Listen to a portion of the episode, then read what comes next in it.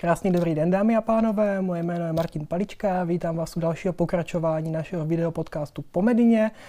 Vítám tady dalšího vzácného hosta, kterým je všeobecná praktická lékařka Marika Svatošová. Mariko, vítej. Ahoj. Marika je absolventkou první lékařské fakulty Karlovy univerzity a budeme se dneska povídat o krásách, nástrách jejího oboru a taky jaká cesta k tomuto oboru vedla. A to je vlastně moje první otázka, Mariko. Um, tak kde začít? Asi nejdůležitější je, že oba mý rodiče jsou doktoři. Mamka je praktička, tačka je psychiatr a mamka nechtěla, aby šla na medicínu. tak nakonec jsem na ní šla, měla jsem otevřenou mysl a ale tím, jak prostě přemýšlím, mám ráda lidi, mám ráda takový ten, uh, jak se říká, bigger picture, prostě nějakou jako, uh, vzít v úvahu i toho celého člověka, tak vlastně k té praktičně jsem se dostala. Ale je pravda, že to bylo takový zajímavější během studií, že tak jako kolem toho šestáku jsem úplně ztratila motivaci pro tu medicínu. Co se stalo? A no, jak jsi, eh, jak, jsem, jak jsi říkala, tak studuju, nebo studovala jsem na první lékařský. To je obrovský kolos. A je tam hrozně moc lidí a ta atmosféra není úplně příjemná ve výsledku. Um, nebo dokonce bych řekla, že je taková toxická. Um, když bych to popsala tak, že když se člověk prostě uh, přihlásí, že chce odpovědět na otázku vyučujícího, tak už jenom to, že se přihlásil, tak je šprt. Pokud to řekl dobře, tak je šprt. A pokud to řekl špatně, tak byl blb. A nebyla tam prostě žádná jako věc mezi tím.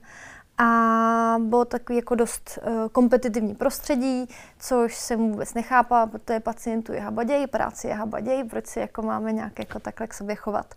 A takže jako to, jak byla prezentovaná medicína, tak se mi to prostě nelíbilo. A v tom šestáku jsem prostě, sice se nějak učila, Dvě státnice jsem neudělala, ale musím říct, že ten zkoušející z toho byl mnohem víc jako uh, nešťastný než já. Já mu říkám, v pohodě, když jsem to neuměla, tak jako v klidu.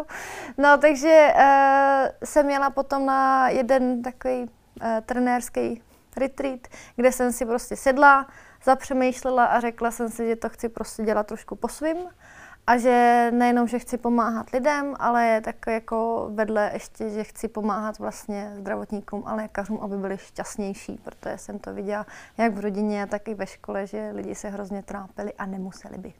Takže jsem si to vytvořila tak, že jako chci být lékař, ale vedle toho ještě něco navíc.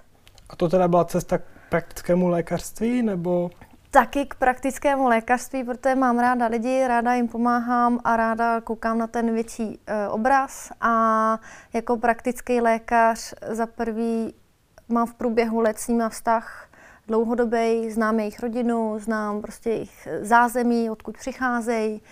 A, a navíc ale jsem taky jako největší diagnostik vlastně v celé medicíně, že jsem takový Sherlock Holmes, že jako mnohem víc můžu bádat, kde je vlastně ten problém, než to buď řeším já, nebo v nějakém tom procentu, když to já sama schopná nejsem vyřešit, tak to pošlu k tomu specialistovi. Ale vlastně s těma lidma můžu dlouhodobě pracovat a můžu ovlivnit i to, jak vlastně žijou.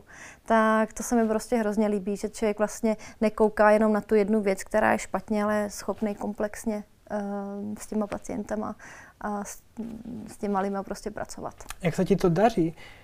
My jsme se spolu o tom, poví, my jsme si spolu o tom povídali a, a, a ty jsi právě i taková, že se díváš na, na životní styl a právě jo, snažíš jo. se hledat trošku jako něco víc než třeba špatný, no. špatný no. výsledek, co ti vyhodí laboratoř. Jo.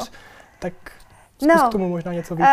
Um, Záleží, jak ty lidi chtějí, samozřejmě. Když nechtějí e, pomoct, tak já jim prostě řeknu, tak až změní třeba názor, třeba když vezmeme kouření, tak udělám takovou tu krátkou intervenci, jestli chtějí skončit s kouřením, oni mi řeknou, že ne, tak já říkám, e, dobře, v pořádku, až budete chtít to změnit, tak se může, tak klidně za mnou přijďte, můžeme s tím něco dělat. Takže jim v tomhle tom nechávám jako otevřený dveře, ale samozřejmě ty, kteří jsou trošku otevřený k tomu na sobě pracovat, tak tam v průběhu těch časů jde prostě udělat úžasné věci. Samozřejmě není jich třeba tolik, ale jsou takový jedinci a i ty, kteří to třeba nejdřív odmítnou, tak v průběhu právě těch měsíců a případně i let, tak se vrátí a můžeme s nima pracovat. Takže jako člověk nemůže očekávat hrozně moc, že všichni budou najednou akční a budou se chtít starat o svý zdraví, ale jsou tam takový a s nima je potom radost pracovat. Dalo by se teda možná říct, že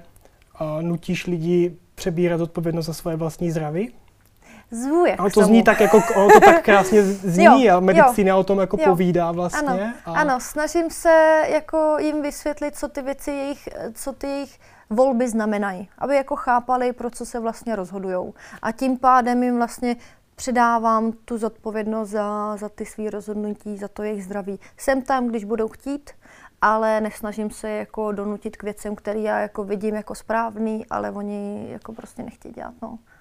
Dalo by se říct, že se ti, da, nebo daří se ti pracovat jakoby nejenom s jednotlivcema, ale i třeba jako s rodinama, že když se ti podaří jako řekněme měsíce, roky pracovat s člověkem ve středním věku, mm-hmm. tak dá se potom vidět tvůj vliv třeba i na jejich jako potomcích? Já doufám, že jo, ale zatím já jsem atestovala teď teprve uh, v prosinci, takže jako ty roky, ty zkušenosti tam samozřejmě nemám. Ale doufám, že jako takový kaskádovitý uh, efekt to bude mít. A řekla si teď vlastně v posledních několika otázkách uh, ty největší takové ty specifika, ty výhody, mm-hmm. proč to vlastně mm-hmm. máš ráda. Mm-hmm. Uh, buď ke mně upřímná, dej mi i nějaké ty negativa, negativa. která s tím oborem jdou. Uh, První věc, administrativa. Tomu jsem to, trošku mířil. Jo, ty je tam hodně, musíme dělat věci, které jako mm, ani se nám nezdají jako důležitý, jako uh, závodní péči, která prostě pro um, nízkorizikový povolání je prostě fakt vlastně k ničemu, jenom pro nás dobrý, že třeba u těch našich pacientů děláme prevenci, což je fajn, ale tak tohle je prostě spousta administrativy navíc, nebo když uh, žádají pacienti o Ehm, stupeň invalidity nebo chtějí do lázní, tak to většinou píšeme Teď od ledna už to můžou psát i specialisti eh, ty lázně, ale většinou to jde přes nás. Dá se, tomu, dalších věcí, a dá se tomu no. nějak vyhnout? Třeba si to zmanežovat, najmout na to nějakého asistenta, asistentku, který by část té agendy za tebe zvládnul, nebo si v tom hozená no, sama? Tak, jestli člověk chce mít kontrolu přesně nad tím, jestli to udělal dobře, tak je, asi si to musí dělat sám. Ať už třeba i potom nějaké vykazování a všechno. Uh, samozřejmě v rámci některých věcí, tak určitě spolupracuje s účetní. Vím, že nějaký kolegové mají i nějakého administrativního pracovníka, Eh, který třeba kopírují eh, třeba lékařské zprávy potom jako do dokumentace, aby to všechno neměli v papírech a tak, tak nějaké věci administrativní pracovník zvládne, nějaké věci ne. Je to tedy o tom asi, jaký, jaká je člověk jo. povaha, jak moc si ty jo. věci se, se sám jako Ale třeba pohlídat, no. vypisování právě těch stupňů inval, invalidity nebo um, doporučení do domova důchodců, tak já toho pacienta musím znát, abych tam něco napsala. To za, za mě nikdo vlastně neudělá. Dobře, tak to máme administrativní no. zátěž a teďka jenom, kdybys objektivně jenom výjmenovala, nemusíme se u každé mm-hmm. zastavovat nějaké další nevýhody. Co by to ještě bylo? Lidi.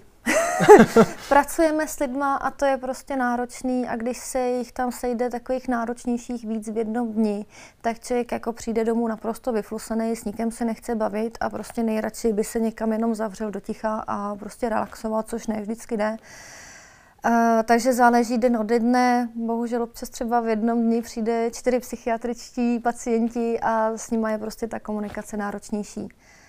Nebo psychosomatičtí, tam je to taky vždycky náročnější. Takže prostě ta dlouhodobá práce s lidma, pokud člověk se o, sám o sebe nestará a nikdy nedobíjí tu energii, tak je hrozně vyčerpávající. Rozumím. Takže máme administrativu, lidský komponent a třetí nástupních vítězů by bylo, bylo co? Hmm. Ty asi práce třeba, nebo spolupráce s pojišťovnama, nebo s specialistama. Že vím, že některý kolegové se s tím setkávají třeba víc. Já pracuji v poliklinice s takovými jako erudovanými kolegama, takže tam je to míň, ale e, občas někteří specialisti nám posílají věci třeba, abychom my vedli neschopenku, když toho pacienta oni e, k ním chodí na, na kontroly, což prostě nedává smysl a právně je to i e, špatně že můžou dostat i velkou pokutu. Ale tak jako občas ta komunikace uh, s těma kolegama je taky náročnější. Rozumím. Ty jsi čerstvě atestovaná, ano. takže máš úplně jo. v živé paměti celý proces vzdělávání mladého lékaře ano. od absolutoria až po tu atestaci ano. samotnou. tak jaké to vzdělávání u nás je, mm-hmm. velmi krátce, a, a pak se budeme bavit dál o tom ještě. Jo. Uh, tak já jsem šla na praktického lékaře v oboru praktického lékaře i s kmenem praktického lékaře, takže to je taková ta nejpřímočařejší uh, cesta, jak se vlastně stát praktikem a taková jako nejlíp fungující. Uh, člověk má tři roky k atestaci, dva a půl roku jako ke kmeni a potom ještě půl rok atestaci. Uh, je to přibližně takový rok a půl eh, u praktika a rok a půl různý stáže po nemocnicích a dalších oborech. Řekla bych, že ty stáže po těch e, nemocnicích a dalších oborech dávají smysl je super pro nás vlastně si všechno projít, zjistit, jako, co se kde řeší, kdy tam toho člověka poslat, co jsem schopná vlastně zvládnout já sama a co už teda ne. Takže tohle to vlastně dává smysl a tím, že si je zařizuju já a nezařizuje mi je třeba nemocnice, která potom nemá kapacitu rozesílat ty, eh, ty svý uh, mladý lékaře na stáže, tak já si to opravdu všechno obejdu. Uh, druhá ale jako taková horší stránka je ty administrativy ohledně tohohle je hrozně moc. Musíme, máme snad jako jediný ještě logbook, musíme u každého toho oboru získat deset prostě různých, nebo deset razítek na různý místa, Eh, v tom logbooku fakt to jako nedává smysl některé ty uh, věci, co musíme udělat, jakože pětkrát sternální punkci, tak to prostě se k tomu člověk nedostane. Ví se to, že se k tomu člověk nedostane až na pár výjimek. Takže scháníš a... razítko pro razítko. Jo, scháním razítko pro razítko. No, takže tohle to tam úplně nedává smysl. Ta druhá cesta, Jo. o které jsme se nebavili, je vlastně přes interní kmen. Dá se říct, ta je delší, ano. asi teda i náročnější, možná v některých ohledech. No. O, když si člověk, jako, nebo když se podívám na různé debaty tady mm-hmm. o A nebo B, jo. tak tam se vyskytují argumenty typu, že když jde člověk přes toho praktického lékaře, takže mm. nemá tolik zkušeností, třeba z té interny, jo. že jako ne, nezažil to hození do té vody v té nemocnici, které se děje. Tak jo. Co si o tom no, myslíš? Hození do vody člověk zažije, protože na klasický interně je 7 měsíců, plus potom má třeba ještě jeden měsíc neurologie. Já jsem tam pracovala jako klasický sekundář od, zač- od začátku. Tím, že jsem ne- nebyla zaměstnance nemocnice, tak jsem e, nesloužila. Ale jinak jako hozená do toho jsem byla, podle mě, mě to stačilo. Já jsem teda byla ráda, že jsem tam nebyla díl, protože to bylo velmi personálně náročný, ani ne to, tolik tou prací, když ta samotná byla taky náročná. Uh, uznávám, že někteří lidi by pre, uh, nebo preferují víc ty interny, dává to do určitého směru smysl na první pohled, akorát ten uh, vzdělávací systém není tak dobře nastavený na ten interní kmen.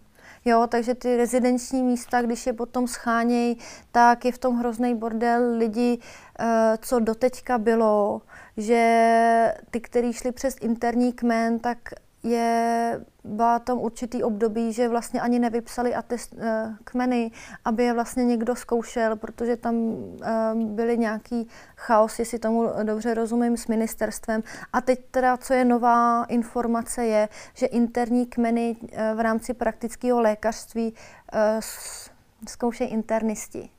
A my nepotřebujeme znát klasickou internu pro náš obor. My, to, my řešíme ty věci jiný a jinak.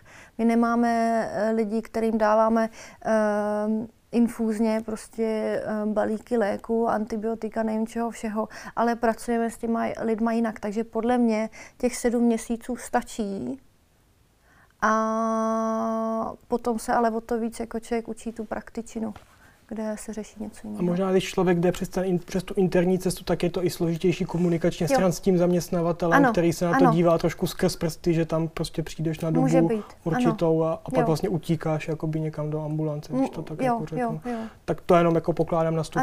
A ty už se, se o tom sama zmínila. Velkým tématem nebo takovým jako nejdůležitějším mm-hmm specifikem mm-hmm. toho vašeho vzdělávání praktických lékařů ano. je vlastně, vlastně rezidenční místa, které ano. se nejvíce právě ve vašem ano. oboru využívají. Ano. Tak o co vlastně jde? Jo.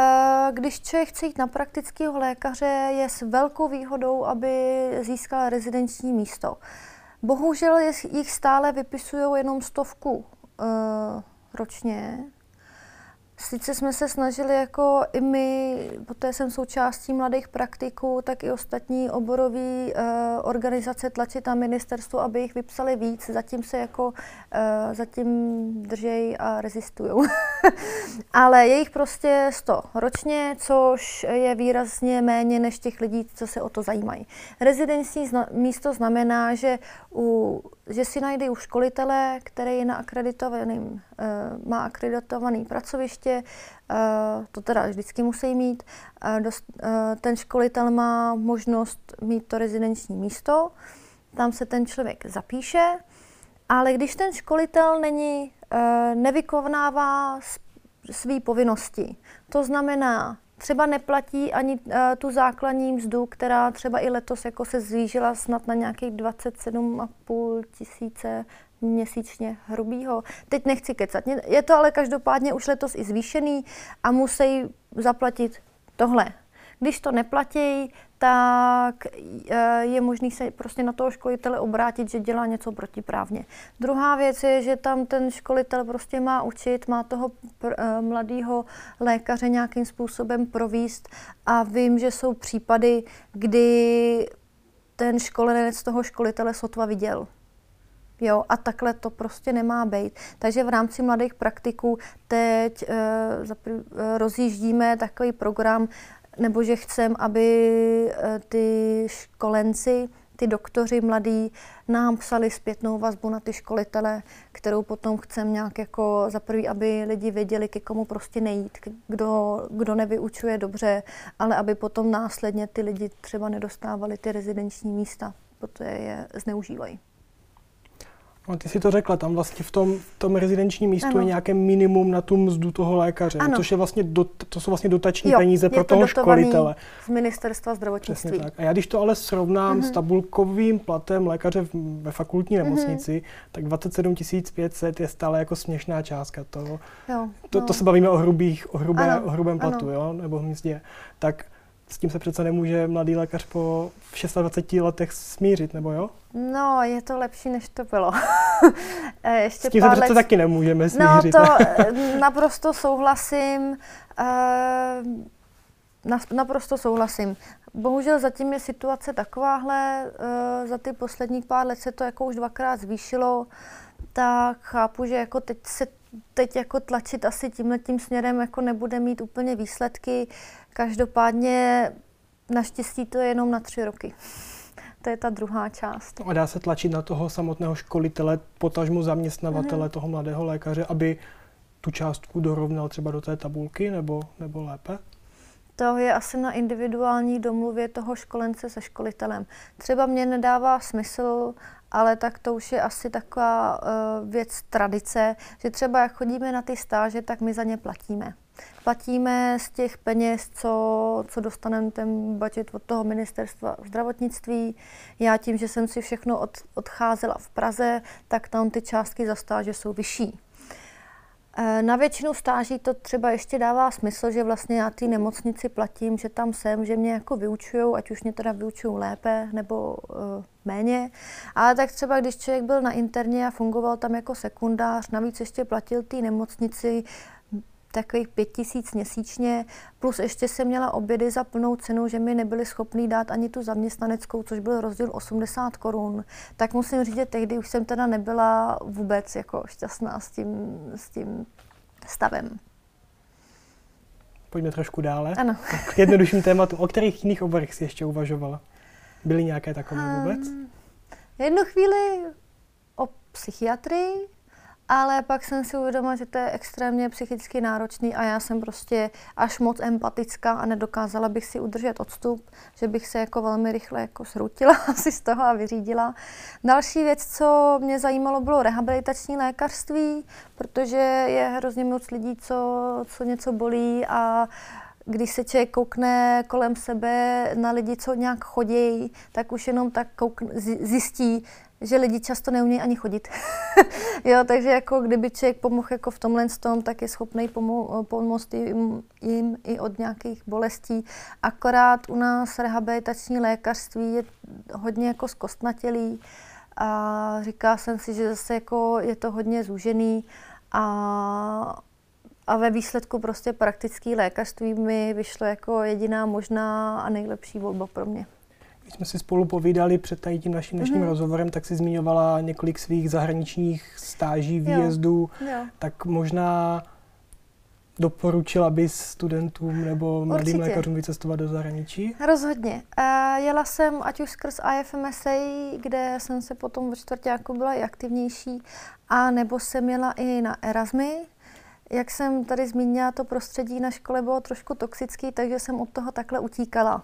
Každopádně eh, zkušenosti to byly úžasné, protože jsem byla na letních stážích třeba různě v Ázii nebo potom v Mexiku a člověk jako porovná jaký je to zdravotnictví u nás. A nejenom zdravotnictví, ale vlastně celá ta společnost. A za prvý si začne mnohem víc cenit toho, co tady u nás funguje. Tak když jsme tady jako zavřený, nikdy nevystrčíme uh, nos uh, jako mimo, tak vlastně člověk má tu tendenci vidět všude jenom špatný. Ale pak, jsme, pak jsem takhle zjistila, co všechno vlastně tady je super, že máme jako vlastně zdravotnictví zadarmo, že se lidi dostanou k té péči, kterou potřebují, což je prostě úžasný. A na to, jak to moc nefunguje, tak to funguje vlastně ještě hrozně dobře. Jo, tak tohle je asi to nejvíc, co člověk vlastně z toho získá. Samozřejmě, když jako vyjede do zahraničí, je tam minimálně třeba měsíc sám, tak ho to vlastně hrozně posune i jako člověka. Já se přesto možná ještě na chviličku mm-hmm. k, jako vrátím k finanční stránce věci, jo, protože mám tady už, no, měl mm-hmm. jsem spoustu hostů a, a někteří z nich říkali, že třeba 40% složky jejich mzdy mm-hmm. tvoří jako služby. Tak moje otázka jo. je, jako sloužíš někde nebo, nebo ne?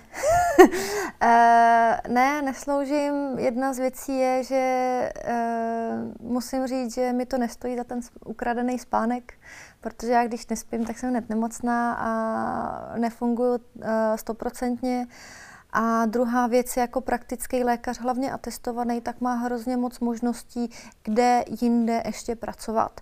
Může třeba pracovat třeba i na záchrance, může uh, pracovat třeba i v domově důchodců, může prostě zastupovat nějaký lékaře, může někde dělat uh, pracovně lékařské služby, což je taková závodní péče. Uh, a možná jsou ještě nějaké jako další možnosti, takže jsem si říkala, že využiju spíš jiné možnosti, než abych jako si ubírala ze svého uh, volného času v noci a o víkendech. A můžu se teda zeptat, jaké mm-hmm. je mhm. tvoje finanční hodnocení, nebo je to tajné? Eh, tajné to není, je to komplikované, protože já nemám jeden klasický úvazek. Eh, pracuji v ordinaci, která patří mý mamce, takže tam mám úvazek nějakých 0,4 plus do toho ještě zastupuju jednu paní doktorku v jiné ordinace jeden den, teď budu možná dva, a pak ještě učím na fakultě. Takže já to spíš takhle dávám dohromady.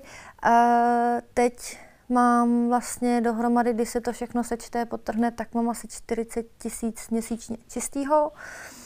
Ale co jsem si potom bavila s kolegama, zjišťovala jsem si vlastně, jaký jsou, um, jaký jsou platy obecně, když má člověk jeden uh, eh, 1,0 úvazek někde jako atestovaný praktický lékař, tak to je od 50 až 120 tisíc měsíčně hrubýho. 50 to bylo před pár lety, teď už je to víc. Záleží tam hodně eh, za prvý teda kolik hodin a za druhý třeba kolik je ochoten dělat ty pracovně lékařských služeb, té závodní péče, která je teda velmi nudná většinu času a hodně monotónní, ale zase lépe placená, takže to většinou člověk nechce dělat pěvních týdnů, protože by asi vyhořel, prostě by ho ten obor nebavil.